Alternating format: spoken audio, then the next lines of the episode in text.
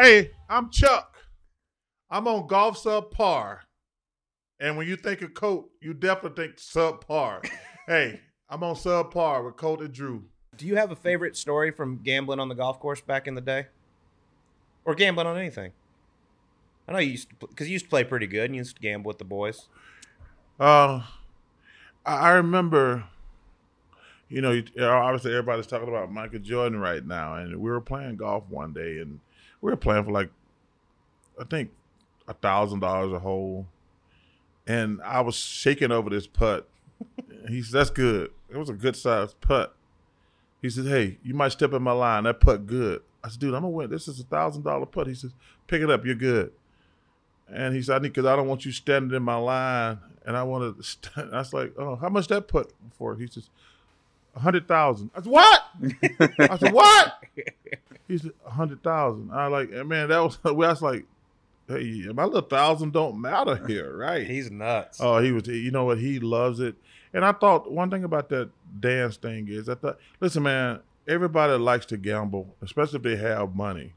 And I thought it was like people making a big deal out of his gambling. Like I told him about my gambling. I said, I'm gonna gamble. I don't care what the hell any of y'all say. I never been to a casino by myself. Uh, you know, I like to drink too. I've never been to a bar and I was the only one there. So other people like to gamble and drink too. So it is what it is, brother. And they're making a huge deal out of that, like on the Last Dance. Like he's getting crucified for like, oh, I went out and played for fifty grand with you know whoever. Yeah. I lost fifty grand. It's like, dude, Yeah. that he that's an hour, I maybe know. less. You know what I mean? Like, how is that a big deal? Guys go out and play golf and gamble. a guy's making fifty million dollars a year and he's playing for ten, twenty, thirty thousand dollars. Like that technically is a lot of money, but not somebody who's got two or three hundred million. Yeah, it's I mean, so that's that's like uh, it, it was crazy. He and like I say, I got nothing but respect for this dude. He he can do what he want to with his money. Remember when Planet Hollywood was the bomb? I remember we had a, a great party here in Phoenix, and two of the most traumatizing events in my life happened. And uh, so we played a game, and they had this big star-studded party at uh, Planet Hollywood. It was right down there on uh, 24th Street, right across from the Ritz at the time. I mean, it was awesome. They were having like these big Hollywood productions, like when they was all the stars came out. So we go there after a game, and after the, I'm sitting, I got my back, and the guy says, "Hey, Mister, Mister uh, Stallone, want to say hello to you." I'm like, "Oh my goodness, I can't. Oh, of course I want to meet Rocky. Of course I want to meet Rocky. That's cool." And I hear me coming. He said, "Mister Barkley," and I turn like, "Oh, I'm gonna meet Rocky." I turn around, and I look, and this dude's like two two. two two. Dude, I said, hey, I said, you Rocky? and I'm like, damn, Rocky, you look so much bigger. I was saying to myself in my head. And I was like, and he was awesome. So, so, so, Sly Stallone was awesome. And I was like, yo, man. And after he was gone, he was awesome. And then he turned I was like, guys, that dude is tiny. so then about an hour later, the, the guy says, hey, Mr. Schwarzenegger want to say hello to you. And I'm like, oh, hell yeah, I want to meet the Terminator. This going to be cool. And I hear he comes up, he says, Mr. Barkley. I'm like, uh oh, Terminator behind me. And I turn around, and this dude like two feet two. I said, wait, hey, hey, what the hell going on in Hollywood? Ain't nobody there. I'm like, I, I was like, I tell people that story sometimes. I'm like, I turn around, I see Stallone and Schwarzenegger. I'm thinking like, I'm gonna meet big old Rocky and big old Terminator.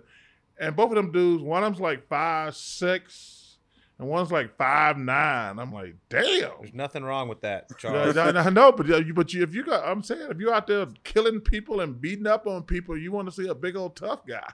We've got Kevin Streelman. Kevin, welcome to the program. Colt Sleaze, it's an honor. former guest on the program. You're also very good friends with Chicago man Brian Urlacher, and I got to know like does Urlacher, being that you've won twice now with Larry, does he look at you and give you shit like, hey dude, maybe maybe I'd like to hoist a trophy once or twice in my in my day. He he plays it off like he's fine not playing it, but I think he does. He wants it deep down. wants- He, wants has. I guarantee he Yeah. does. Like, dude, let me get out there one That time. dude- You were loves his actually a dude. big topic of conversation when we had Brian Urlacher. yeah, you here. came up multiple times. There was, it was mostly all all good though. He's a good man. He is a. You have to say that he's massive. Yeah, don't kill say you if you say anything. Do not bad say about him. anything bad about him. Want to hear a good Brian story? yes, I would, of course. we'd That's exactly why we're here. So, Ryan's a big prankster. I, Mhm. my coach at the time, one of my good friends, Jake Thurm, um, was so stoked to meet Brian. I was staying with Brian on the BMW up, up at his house. It was right across the street from Conway Farms. So Jake's like, man, can I come over at an early tea time? Brian's like, yeah, you can spend the night, no problem. So he's, and Brian, is- I just see it in the back of his mind. He's like, what time's he getting here? I'm like, oh, he's had work and he's had dinner with his kids. He's probably getting here around like 9, 9.30. He's like, okay. He comes out of the back and you know that water, the water balloons, like you fill up the deal and there's like hundred of them that pop out. Like it's, it's like the super water balloon deal. Anyway, you, you put it on the faucet, you turn it on, all of a sudden you've got a hundred water hundred balloons. water balloons. Yeah. Okay. Gets his big box, 100 water balloons. He's like, let me know when he gets here. We go up on the roof. He'd never met Jake. me and Brian and Chappie are sitting on the roof like the night before we're playing the BMW champ, and Jake gets out of his car and we proceed to pelt him with a hundred water balloons. And Jake is standing on there like, Yeah. what? What are these children doing? Brian Urlacher, So, one of the yeah, Nice to football meet players you, of dude. Yeah, yeah. Yep. So Jake in the back's mind like, I'm gonna get him back. I want to get him back so bad. So we were filming this great show, Driver versus Driver. Mm-hmm. I don't know if you saw That's that a big golf show. I love that show, dude. Yeah. Smash hit. Wilson, Loved incredible. it. You were unbelievable, dude. Thank you. It was it was a shining moment. so Brian and I are filming at Cantigny, the course I grew up at, and they're bringing him into the show. He was one of the judges. So Jake had gone to Costco and bought like a 50 pack of condoms You can say it on this show. It's perfectly fine. Condoms. Of- Protection. of protection. Yes. And Jake proceeds to grab his bag when Brian's like in makeup and takes it in the back and pulls out all his clubs and puts a Jimmy Oh on every one of his grips and put them back into the bag. Oh, so like a few minutes later, Brian's filming and he's like, Brian, hit your nine iron. He pulls out his club and he's like, What the? we were in tears. Jake wins. Jake wins. That's a, that's a winner. I, is- I don't know what I'm more impressed with that he thought of that or that you can get a 50 pack of rubbers at Costco. Who's going to Costco? Like, yeah, dude, bachelor party this weekend. Gotta go to Costco and load up. It's gonna be a busy one. John Daly, welcome to the show, my man. What's happening, guys? Going back to when you when you signed with the University of Arkansas out of high school, uh, the golf coach at the time, Steve Loy, told you, I believe, you need to lose like 60 pounds before you enrolled at Arkansas, and you did it, but you did it in a really unique way. Can you tell us how you got that done? That's a lot of weight to lose as a as a high school senior coming into college. Well, you know, unfortunately, I mean, too fortunately, at the time of my life, uh, coach told me, hey, he was smoking Marlboro Lights. I started smoking cigarettes. Uh, started drinking a lot of Jack Daniels and ate dry popcorn. Lost 63 pounds in less than two and a half months. I wanted to play. I wanted to play. So That all sounds you like a ate fun was dry diet. popcorn. Dry popcorn, yeah. You just had those. That's when those machines came out. You just made them in your dorm room. That Couldn't sounds put salt on it or butter or nothing. It was awful. that sounds terrible. Jack Daniels and dry popcorn, dude. That's it. I'm out on that. That's it. I'm out on that, John. I don't like that. But do you have any kind of relationship with Tiger at all, or what was it like back in the in the '90s when you were playing against Tiger? Uh, he was kind of um, stand back. You know, his agent didn't let him talk to too many people or do too much. It was tough to to get to know Tiger. But I think I met Tiger and his mom and dad when he was playing the Big I Insurance Youth Classic. We were playing a Hogan event in Texarkana Country Club, and I got paired with him. And I think the reason he made that comment because I was playing an 8C Max White golf ball, and it was Texarkana Country Club. I Don't remember what hole it was, but I hit a five iron from 220 yards or something, and the the ball came unwound and um, I think that kind of freaked him out. I thought it was the coolest thing that ever happened, you know, that he's ever seen in golf. That's what he, you know, he told his mom and dad. And um, but uh, I had to get a rules official because it just had the little rubber band sitting there on the front of the green. I didn't know what to do. Can I play it or? But luckily, I got to replace the ball, and uh, I only beat him by three shots that day. Y'all. He was only like 13. Hey, it's Pat Perez. I'm sitting here with um, Colton Drew, and you're watching Golf Subpar. I want to talk about another guy that you're close to. I don't know if he's an idol or someone you look up to. I don't know if he's been a positive impact on your career or a detriment to You? your career. Is it you? No, it's not me. Oh, okay. It might be his dad. Another guy that's yeah. absolutely fantastic. Though you met this guy when you were 16 years old, and that's the great John Daly. that it is. Hmm. So I know you are very close, and I mean he is just one of my all-time favorites. He's unbelievable. By the way, tell us about your relationship with him. I know you met him when you were 16 years old, caddying in a in a pro am group of his. Yeah, was caddying pro am, and the guys, you know, H and I, we just sit out there on the lot, and you would hope to get somebody, and they'd come over and get you and say, "Oh, we got John Daly." I go, "No, that's unbelievable, cool." So we get out there, and someone tells him that um, this is before I won. It's before I won junior world, but they said, "Oh, this kid's pretty good. You know, he plays college golf or high school golf or over here, and da da da." And he hits it a long way. I mean, so John, you know, we got on 18 North, the old 18 North, and he goes, "Let's see it." So he was probably what 25 yards ahead of us. I was probably you know 25 yards ahead of us, and I hit it. I hit it by about 15 yards, and it was the same swing, long swing, but it was his that ultra mid driver. His driver, he gave you his That- driver that- and yeah, hit he goes hit this. Let me see ul- you hit that it? ultimate driver because it was actually it was well it was a year after he won the PGA. This is when he This was is 92. the 92. dude. Oh, okay, This yeah. is 92. This is when Right he is the Cricket Stick, guy. yeah. She is 30 for 30 by the way. Yes. Yeah. Unbelievable. Unbelievable. Um, but anyway, so I, I hit it. I go, man, this is unbelievable. And then I told him about it. He remembered that story when I got on tour in 02, which was what? Uh, 10 years, Eight Pat. years later? 10 years later, 10. something like that? Yeah. 92 to two thousand. Hold on, we're not math 10 guys. I'm not dude. math. Yeah. Thank even God know. H can do numbers very well. I don't do numbers. We'll have our producer fact check that, but it feels yeah, I don't do feels numbers. right. but he remembered that because I, you know, when I got my card, I went up to him. I said, "Hey, John," I said, "It's me." You know, remember from that? Yeah. Yeah. Oh yeah, brother, what's going on? And we've had him ever since. And you're still boys to this day. I talked to him. I talked to him all the time. I just sent Little John a pair of fives, the golf Ah, shoe five. first off, man, Uncle crazy. That Pat. kid's going to be good as long as That he kid can is really good. keep it together. He's got to keep it together. He's Yeah. got to keep it together. That kid's really good. But you know, John's amazing. John's just a big teddy bear. He he he's got a soft heart for everybody. He wants to help everybody. You know, he's obviously had you know a few problems here and there, but you know, I love the guy. He's like he's like an older brother. But um, you know, we, we I talk to him all the time. And Tony Finau, welcome to the program. What's up? What's up? Good Thanks to for have joining you. us, Tone. Thank you guys. 2019 Masters. You're in the final group with Tiger and Francesco Molinari. Yeah. And obviously, Tiger ends up winning his 15th major championship. I want to know what it was like the night before, the morning of. I want to know everything. What was what was it like? I mean, what was going through your head? Obviously, a guy you idolized Yeah. growing up. Now you're in the final group with him at the biggest golf tournament in the world. Yeah. Uh, tell, Well- take us through it. Yeah, so I, I shot 64 on Saturday, and obviously round, doing dude. yeah, thanks. I was doing all doing plan. all doing all doing all this media doing all this media stuff, and I knew the chances of me being in the final group or you know just in contention going in tomorrow were really high. So I was really excited about that. I was playing some good golf, um, but I've dreamed since I was a kid of competing against Tiger, playing against him in the final group, being paired with him in the final group of a Masters, of a U.S. Open. That's some. That's that's what my dreams were made of as a kid. The putt that I made was to beat him by one. Was to be going to a playoff. It just all that, right? I was the same kid. Um, so to to finally have that opportunity, uh, you know, Saturday night, yeah, of course I was nervous, but you know, it didn't it didn't feel the way I thought it would on Sunday. Just in that we teed off early, and I I was more like, man, I earned this. You know, I kind of I kind of I kind of felt that way more so than in total awe of being in this situation. You know, and um and and I'm happy I felt that way because I think um it's it's not a good feeling to be on the first tee and thinking you know you're fangirling over Tiger.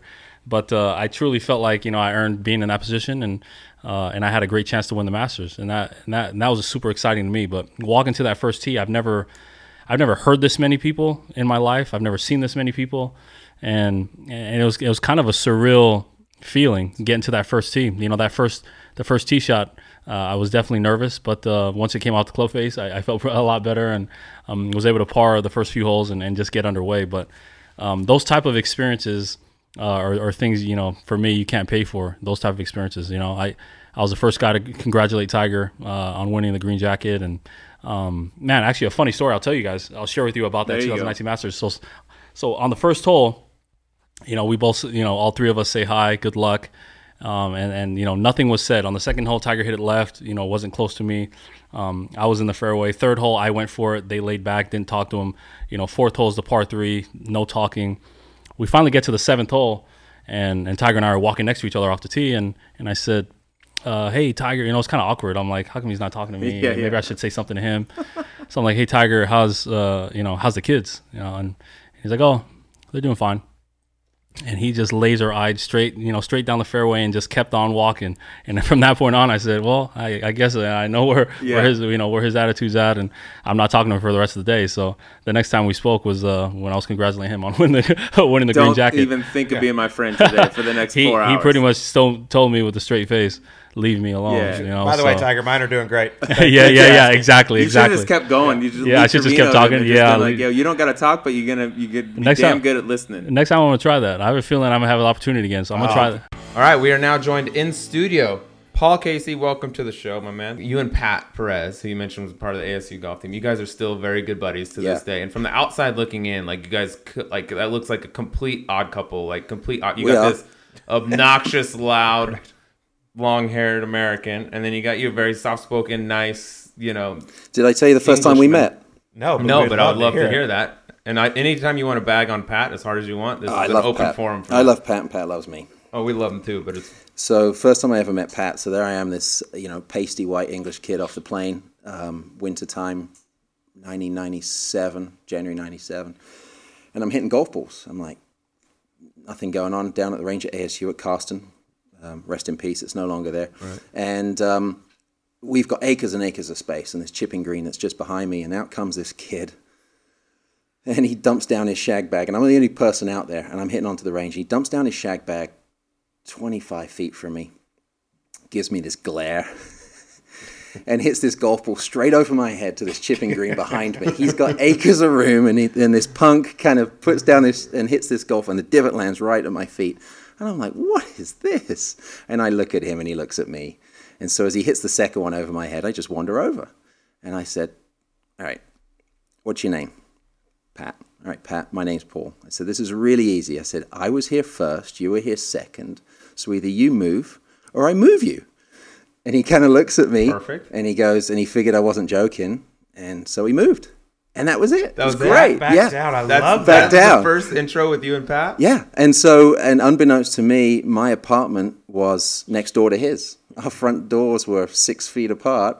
And, uh, oh, we abused each other. We called each other names constantly, but we'd be around there playing, playing cards, playing poker, drinking, doing what we did in college. Welcome playing, to America. Playing Here's your- amazing golf. Here's your buddy Pat. He's No wonder. show, Pat will show you the way. Yeah, but he good. and, and that's what look and and you know pat you know the real pat Yeah. pat's pat's a teddy bear he's awesome i love him to death That's what I was gonna say. He's got that rough look, like he's all does. mean. He and all wants this. every- He's yeah. a nice. but he would he would he would uh, you know he would challenge guys he would and and some guys would stand up to him or or be able to deal with it and they would thrive and there were other guys who'd cave into pat and he'd have him yeah that was Right, it um, but deep down it's because he was just uh, he just he's just pat he's just a big teddy bear but he's uh, you know ultra competitive is good at what he does um, he just does it in pat's style yeah which I I'm, didn't- I'm cool with I didn't know him in college, but I'm assuming he's still the exact same. Pat. Exactly, and that's why I love him Yeah. because he's consistent.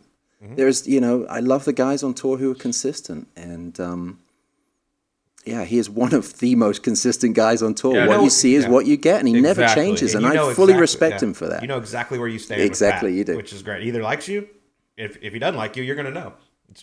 It's, it's pretty easy. I don't, look, I don't think he dislikes a lot of. He doesn't dislike a lot of people or anything. It just he just has an opinion, and he he doesn't kind of, yeah. yeah, he's just him, and if you like it and mesh with that, cool, be friends. Because he'll not, like pretty he much- really try he to. pretty like, much "Hey, likes everybody." Like me, I want you to like me. He's not that guy. You know what I mean? Uh, that's an incredible story. He just pops him down, starts hitting shots over your head, just Yeah. like you don't matter. Punk. And then you, yeah, exactly. I love that. All right, we're here on Golf Subpar with Brian Urlacher, and we always give a, a little plug at the end of the show. So I figured nobody would know better about plugs than you. So go ahead. Well, it's statements like that that make this show subpar. Yes. You played like all over the country. You played some incredible tracks. Give me a quick Yeah. rundown. Brian Urlacher, favorite places I've ever played. Augusta, number one. I played Yep. Shinnecock. Shadow Creek is one of my all-time favorite places, and and the course is great. I mean, you've been there, but the hang, man, just you could drop me off there at eight o'clock in the morning, pick me up at eight o'clock at night. I'd be the happiest man in the world. It's You'd be heaven for a golfer. Chinese, Chinese poker, poker, yes. drinking, golfing. Eating the great food out there, just Scaring you know- the shit out of people from the trees. Yeah, you're which right. Is good. You know, I Yeah. only play 18 holes every time I go out there. We don't- The guys I play with are old as hell, so they're like 18. and Bob play- Mancarey is not that old. But you don't, we won't play more than 18 holes of golf. So we play 18 holes, and then uh, in two and a half hours, mind you. Yeah. So we'll tee off the back, whatever. We play eight, two, 18 holes, then we'll go eat, play Chinese poker, and just hang out forever. I, I, love tell it. people, I said if I had one day left to play golf, I think it would probably be there For sure. Just Yeah. because that. Not It's just 'cause- I mean, the golf course is great. It is good. but it's just so fun playing with Monty. out there in Mancary. The Yes. guys that gamble. Just the it's whole vibe, music, it's it's, just- chill. yeah, do all- whatever it's you like want. Augusta. Take- you played Augusta, super Yes. mellow, like a total opposite Different end of the vibe. spectrum, but awesome. Agreed. Uh, Scottsdale National is one of my favorites as well. Uh, Shore Acres, Chicago. Mm-hmm. Uh, Butler's hard as so hell. hard. I, I could play there once every six months and be happy. Um, That's where you go to get your handicap up. it's so, if ever you're in a if fairway ever need to bunker, pad it. if you're in a fairway bunker, just get it out. Just go sideways. It's the 'Cause you hardest can't course. even- it's freaking annoying. I shot like 83. I was like, I just shot the course record. the best Clip score 90. ever. Yes, 83 When- at Butler. This is Golf Subpar with Colt Knost and Drew Stoltz. We're serious golfers talk about serious things. You puffed it up. You didn't say I am Kevin Chappell. They know who I am. Yeah, everyone. So we had just got our tour cards, and I had to go to rookie orientation, and mm-hmm. they did it at, after finals of Q School, and it was in Florida. Well, the weekend before was UCLA USC football game, so I thought I had some money. I'm like, hey guys, let's. I got some college teammates together. I said, let's get together. Let's go to this game. I'll get us a suite at the W, which is right in Westwood, and we'll have a good time. So we, I get the suite. Unbeknownst to me, we get Britney Spears' suite, supposedly. So uh, Good work. we have a night and uh, I remember you know getting Taco Bell on the way home and and uh, wake up the next day and there is black sharpie marks everywhere. I mean, there's a Chase Lounge, there's a mattress, and there's 15 guys in this two bedroom place, but there's couches everywhere. So someone everyone had a place to sleep, and there's black sharpie marks everywhere, and I can't figure it out. So we go to the game, we come back, knock on the door, and uh, it's security, and they're like, "Sir, you've va- vandalized the room." Um, you know, Yeah. we, we need here's your bill and so there's like a bill for the mattress so of all things i had to buy the mattress That's what you want is a hotel mattress. Mattress. Yeah, And, from the uh, W in LA. but they could clean the couch but they couldn't clean the mattress if there's damage to a mattress they have to get rid of it and i'm like well first of all why can't you clean the mattress and they're like well we can't do it it's against the law da, da, da. i'm like well if i'm buying the mattress you're going to ship it to me so here's my shipping address um, and they're like well no you don't get the mattress and i'm like well i'm paying for it I'm what buying do you mean it. Yeah. So we get in this argument. Finally, they're like, "All right, we'll leave the mattress. You just got to pay for the cleaning." So I guess what had happened, I come to find out after they leave, is a guy had passed out, and we black-footed him. So we colored his foot in from his toes up to oh his up to his hip flexor, and he was a sleepwalker. So he walked around all night and found different places to sleep. Well, everywhere he slept, there was Sharpie. That is amazing. I've never heard that prank before. I've heard a lot of like pranks you do when dudes are passed out. drunk. I've never heard coloring his entire leg from his feet to his hip, basically, in Sharpie. Talk about your all-time backfire. I don't blame you for wanting the mattress, though. I mean, Right. where Britney Spears slept. That's what I'm thinking. I would have been perfectly fine with that bill. yeah, That's good. here's my shipping address. That's a good story. I Just like a it. little, Still just a little Sharpie prank amongst the fellas. Still don't what I have the mattress. Must have got lost in the mail. Westwood. We need that. We need that Britney Spears mattress. Yeah, please. that's one for the archives. back in the day, Britney, not current day, Britney. We don't want that no, this was heyday Britney, Yeah. dude. Hello, everyone. This is Jon Rahm, and you're watching the Subpar podcast with professional PJ golfer Colt Knost and professional amateur tour golfer over here, Sleaze. You mentioned that you you you passed the test that you had to your English portion by one one question. And I've heard this in, in different outlets and things like that. But is it true that when you came to ASU, one of the ways you learned English was listen, you're a big rap guy. You listen Yes. to rap songs. Is that true that you learned like whether it was regular English or slang or whatever? That was your way of like, hey, this is how I'm gonna learn English. I'm gonna turn on Lil Wayne and, and see what happens. Yeah, I didn't learn English. I learned a lot of slang. Let's say that because if I were if I were speaking based on what I learned, I would have gotten in a lot of freaking trouble in school. Yeah, I know People, uh, people that grew up in America that listen to a rap album not understand ninety percent of it. So for a person that doesn't, Oh, speak I never English, did. Like, what I had- shit are they talking I about? just I had to like the beat because I had no clue what was going on in the song. And right now I, st- I still have trouble to under- like if I listen to a Migos song, I have no idea what they're saying. I have to look into it, and that's how it all started. I got curious about what they were saying, and some of my teammates would have every rap song basically memorized, and that's how I did it. I just you know I wanted to be able to rap and rap the fast parts with them, and and uh, it didn't help me learn English. It helped me. It helped me with the process of thinking in English. It helped me with uh, being able to process faster and keeping up with conversations and being able to pronunciate a little bit faster. And uh, it was basically a great enunciation tool. Like you know, like it, it really just helped to be able to uh, to talk a little bit better. But I didn't learn English that way. Probably came in handy for that first convo with uh, Kelly, though, huh? You know, throw a little bit of No, I started off a little bit after. It was a few months after when I actually started getting into this. And the first song I learned was Backseat Freestyle by Kendrick Lamar. That's the very first song I learned. I memorized the whole thing, had no clue what he meant, no clue what he was saying. And a lot of it, I missed a lot of part of the culture and the background of hip hop and what they really are trying to uh, to say, right? So uh, a lot of it makes more sense now than, than it did back then. I'm U.S. Open champ Gary Woodland, and you're listening to Subpar with Colton Drew. Like you win the deal at Pebble, unbelievable moment. What's the next? Give us the next. I know you're on the Today Show and all that, but give us like a two week what it looked like right after that. It was a it was a big night that night at uh, the Where'd tap y'all room. go? Straight Yeah. to the tap room. Smart. I had, had media for like three hours. I was starving. I got there. Jordan Spieth and Justin Thomas waited for me. Um, when I showed up at tap room, they were way ahead of me. Okay. um, so I'm getting I'm pretty good at getting caught up pretty quick. So I Little catch up. I, I had to get caught up, which was awesome. The best part of that, so I, I've obviously never seen the U.S. Open trophy, never touched it, so I get it. And for the record, Jordan Spieth had already won this trophy, so I don't blame this all on myself. And so I'm like, we got to drink out of this thing, right? You know, of course. So I can't get the lid off, and so Jordan's like, no, I think I think they welded it on. I don't think it comes off anymore. So we turn it upside down and we pour a bottle of vodka and we're drinking out of the bottom Out of the US bottom of it. Okay. well, the USGA has a table of a room down below the tap room, and somebody had texted them and told them Gary Woodland's drinking out of the bottom of the trophy. So the guy comes up, he's like, "Hey, can I talk to you?" I'm No. like, "Am I in trouble?" He goes, "No, you idiot! The trophy, the, the lid comes off. You had twist. We're trying to pull it." So oh, wow, they must have been way ahead of you if you can't figure out how to twist off lid. Jordan Spieth had won three years prior, so I blame him for that. But anyway, we ended up we finally got it out of this the open the top of the trophy. We drank out of there for a long time, and it. I went straight from there to New York, spent some time in New York, um, had a great time doing the media stuff, which is it's a lot, but uh, was really cool. And then, you know, we've we've drank a lot. my my friends. They kind of have just an open door. They come in and start drinking out of the trophy just on a random Tuesday Yeah. at home. So it's been it's been a lot, but um, it's been really good. I mean, it's uh, it's not a bad thing. Do you take that with you? I think Cole has a story. You, is it has it gone anywhere with you since like the immediate aftermath of winning it? the only time I traveled with it was Butch Harmon wanted to drink out of it. He's like, "Hey, you, we won this. You know, I, I've been with Butch for a long time, and it was it was pretty meaningful." So I'm like, I don't want to carry this thing through the airport. So I I took the lid off and I put it in my carry on and just carried it through the airport like nothing happened. So going through security, did it all.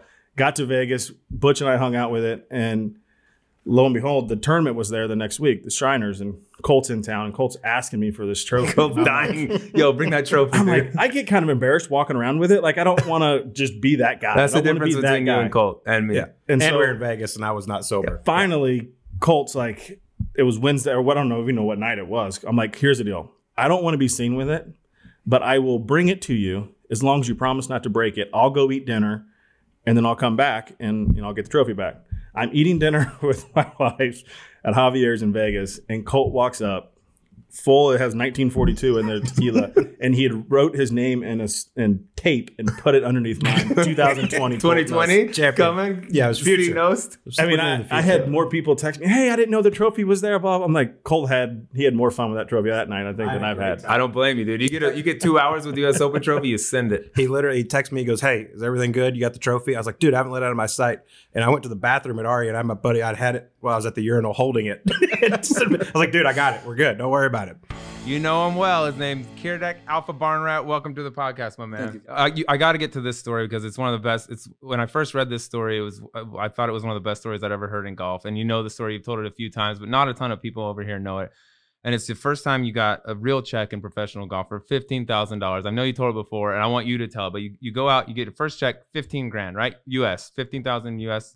What do you go? Most guys go put it in the bank. Hey, I can go get a few more entry fees. What do you go do with that fifteen? Well, I have to say that before I get the first check, I was drive, driving with my dad to seeing the like nice Mercedes showrooms. Then I stopped by. I tell my dad like, I need some pressure. Just go in. I need some. I need some pressure. Just go in. I love that. buy the car. Just pay The five- de- five thousand up ahead, and then the deadline was next month. I have to keep playing, playing, playing.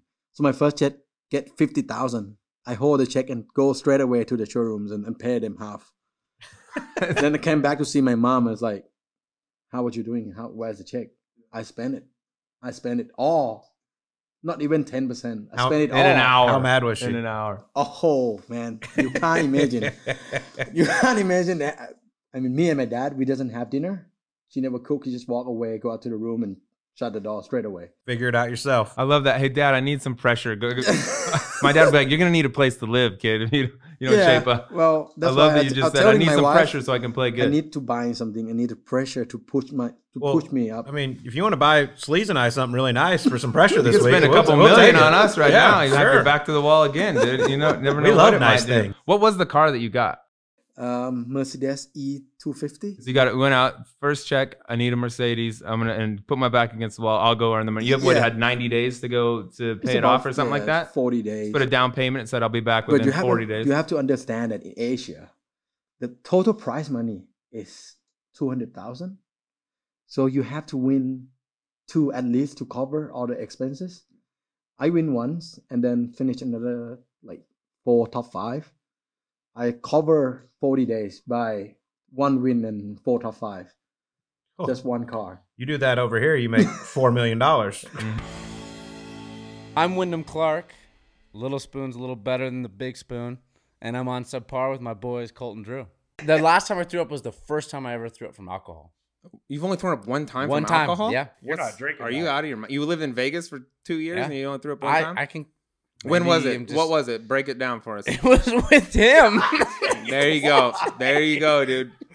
When? We're dude. It was with him. we were literally at Whiskey Row and in ah. Scottsdale. All right. Give no one knows. We gotta hear Row- this story. This is a great okay, story. all right, this is off, perfect. There's two different versions of this. Story. No, there's the real we story, and then for, there's his We got story. time for both. Go. Okay, here we go. Colt, Whiskey Row. I'm in town. I hadn't lived here. This was two years ago. Yeah. Just Year and a half, moved two here? Or No, not- I, not I was on the web. here? I was on the web. I hadn't. Yeah, Yeah, you so were a I'm nobody. town. I'm surprised Colt was hanging out with you. Dude. Yeah, and I I think I almost locked. I think I locked up my card on tour, Oh, like to celebration get my time. So I I come to Scottsdale and I'm practicing and playing whatever, and then uh out of nowhere I kind of get. I think I texted you or Mm-hmm. whatever.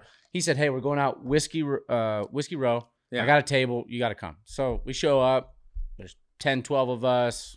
Got girls, some more course. buds. We're having fun. We'd run out of alcohol, and he says, "Hey, Wyndham, get the bottle."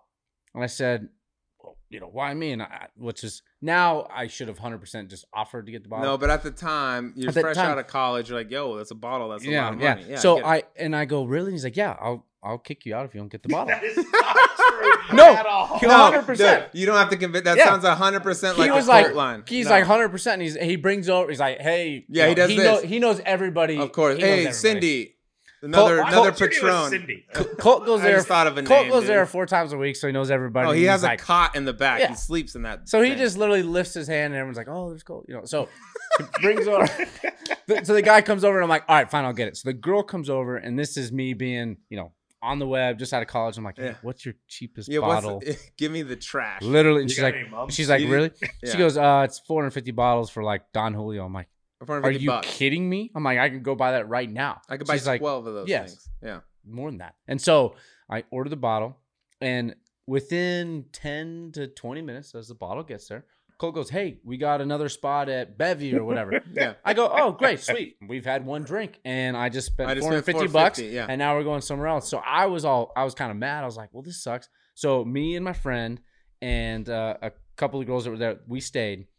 My friend and I finished the bottle between the two of us. Yeah, you're like, I ain't leaving until I get my full 450 worth. And afterwards, I wasn't speaking English. Okay. I don't remember what happened, and I threw up all over my friend's place. Had no idea. Wake up the next day, I leave like 100, 200 bucks. Write, Sorry about write a puke. note. I'm so sorry, and I leave. You don't leave, ever Look leave a how note. much you we've just both, leave. you both have learned from both of us. I feel like this is like our child, our adopted child that we've helped raise. You know what I mean? That's the only time you've ever thrown up from booze. I'm I'm being dead serious. That's crazy. Good, good on you for that. Yeah.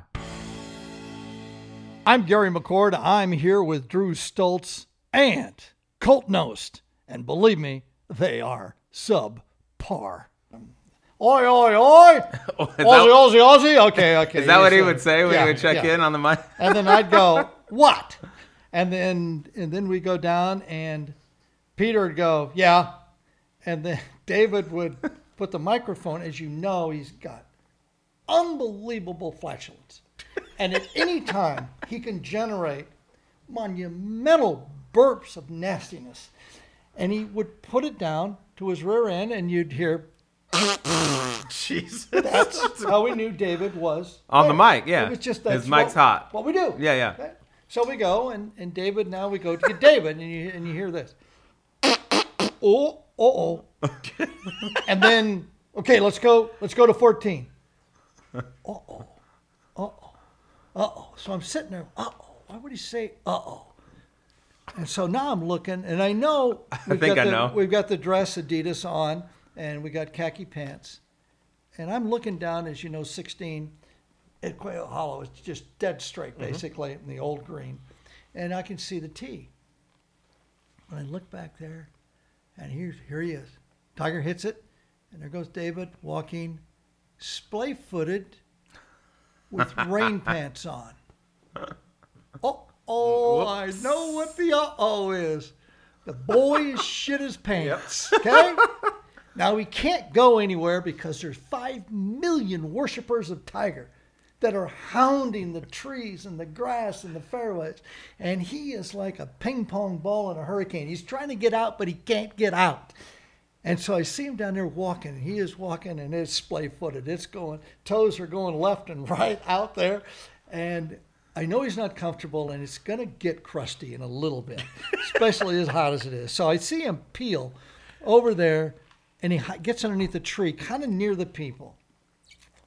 Tiger gets up and, David, what's he got? Now, David's nowhere near him, right? And he goes, seven iron, 174 yards. I go, you think that's enough club, David? Oh yeah, he's sweat. He's uh, he's playing pretty good now and everything. But saying so, he gets up and he hits the ball in the green about 18 feet, and I look down. David's not moving. He's still underneath the tree back there in the fairway. So now we come to Tiger. I go, um, okay. Now we got. I told I told Lance hit the button. I said get worm cam. Get worm cam on. Worm cam is where you put the camera right on the ground, right behind the ball, Yeah, yeah. because I want to give my. It's the best thing in golf because you use you'll take a ride. If you're on a couch, you get a ride. You get to watch the stroke, and then you get to watch the ball from point of view that's the player. It's fantastic. So I get POV on this. So I go, David, I know you're down there and you've looked over this putt a couple times. I watched you. what is it? He has no idea which way it's 180 breaking. yards back there in the fairway. You're so wrong. And he's try- That's the best. And he's trying to hide because Yeah, he's yeah. uncomfortable and he's crusting And up he's and everything else. his pants, He has shit his pants. so then, and he can't be wrong now because we got worm cam. Right. If, if he reads it and he read it eight inches the wrong way. Yeah, you're okay? dead, yeah. He's dead. So now it's this putt, and I go, well, David, I don't know what you're doing down there, but that wasn't even close. What were you doing when you were looking at the green? And he's going that's all he did. He just flipped me off from underneath the tree down there. So we wait. Now everybody knows. Everybody knows David has crapped his pants. Okay. So we go to 17 and we're kind of we're just watching him. We go to 18, you know, that long Mhm. walk of the creek, and he's walking all the way down there. And it's wider Ah. and wider, and it can't be good. And it's 120 It's degrees. 120 degrees, and it's just Oh, lucid hot. God. So now he's sitting there, and our compound is right up above the 18th hole. It's about 70 yards up there. And so Tiger puts out, and we're going to commercial break, and you see David now starting to run up the hill with his microphone, his backpack, and everything else. And Lance goes, David, I want you to stay down there and get an interview from Tiger. Oh, God. Yes, perfect. So he stops. You can see Yeah. his shoulders just slump like this, and he walks back. So now the cameraman, we all know it, Davey Finch, locks the camera on the three guys. So we've got Tiger in the middle. We've got Stevie over here, who is at best one and one A as far as flatulence. Okay. And we got David on this side. and David's just sitting there like this with the microphone in his hand, head down, shoulders curled. And he's just sitting there. And now we're all watching. Tiger doesn't like interviews, doesn't like to be seen. course. He goes, Hey, Feherty, when do we come back from commercial? Lance, Tiger wants to know when we're coming back from commercial. Um, tell him 20 seconds, 30 seconds, 30 seconds, 30 seconds. You see Tiger going, he's on, it's on the kid. He's going oh, Yeah. like this. So we're, they're all sitting there, you know, about 15 seconds, and all of a sudden, you see Tiger going. Oh, oh God. Yeah. He turns to Stevie and he goes, "You didn't." Okay. He goes, "Stevie didn't." I mean, Well, Stevie, Stevie goes, says, "I- "I, I didn't, didn't," do yeah. it." So he turns to David. As soon as he looks at David, David goes, "I shot myself on 15." and Tiger jumped up in the air, kind of like get get away from him. Then five, four, And Jimmy, we're live. throw it down. He's got Tiger Woods down there. Our own David Feherty. So David goes to put the mic, and Tiger's running. He's getting away from it. He left. So David's trying to get the mic, and Tiger's running that way because the stench is so bad. Oh I my guess, and it was it was hilarious to watch.